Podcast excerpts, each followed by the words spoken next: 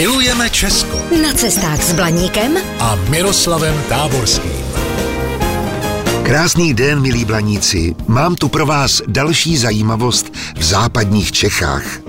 Je známo, že se básník a filozof Johann Wolfgang Goethe zabýval vědecky geologií a mineralogií a často u nás navštěvoval mimo jiné Karlovy Vary.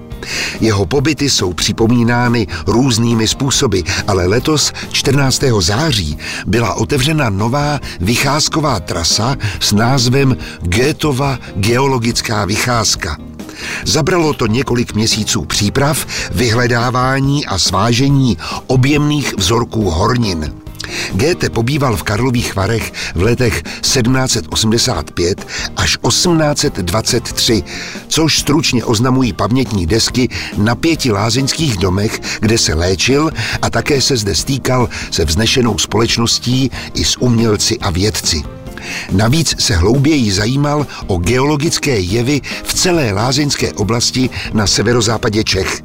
Sbíral a nechal si posílat vzorky hornin a minerálů. Známý je také jeho podíl na objevu komorní hůrky, tehdy nejmladší sopky v Čechách. A tradičně bývá připomínán i jako nešťastně zamilovaný básník do Ulriky von Levecov. Gétová geologická vycházka vede z městské čtvrti Karlových var Drahovice po svazích lázeňských lesů přes vrch Tři kříže ke Gétově rozhledně. Na 22 místech uvidíte objemné kusy hornin s popisem jejich stáří, původu, vlastností i využití a také dvě ukázky z kamenělého dřeva. Vzorky jsou řazeny podle geologického stáří. Nejstarší jsou k vidění na počátku stezky u rozcestníku pod třemi kříži ve Hřbitovní ulici, kde naučná stezka vedená po lesních cestách začíná. Nejmladší horninou je 23. vzorek v kavárně Goethovy rozhledny.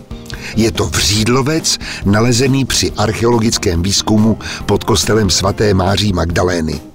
Naopak nejstarší jsou bloky amfibolitu, což je hornina, která vznikla před nějakými 380 miliony let přeměnou z jiné horniny staré až 540 milionů let.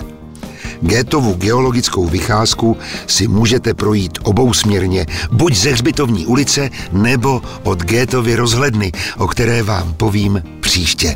Zatím se mějte krásně a naslyšenou. Zdrojem informací pro tento pořad je časopis Na cestu. Využijte ho i vy. Pro dovolenou v Česku je ideálním průvodcem po málo zalidněných, ale zajímavých místech. Více na stránkách nacestu.cz Vaše cesta po Česku může být dobrodružná, romantická, adrenalinová, prostě všechno, jen ne nudná. Jsme Allegria, firma na zážitky po celém Česku.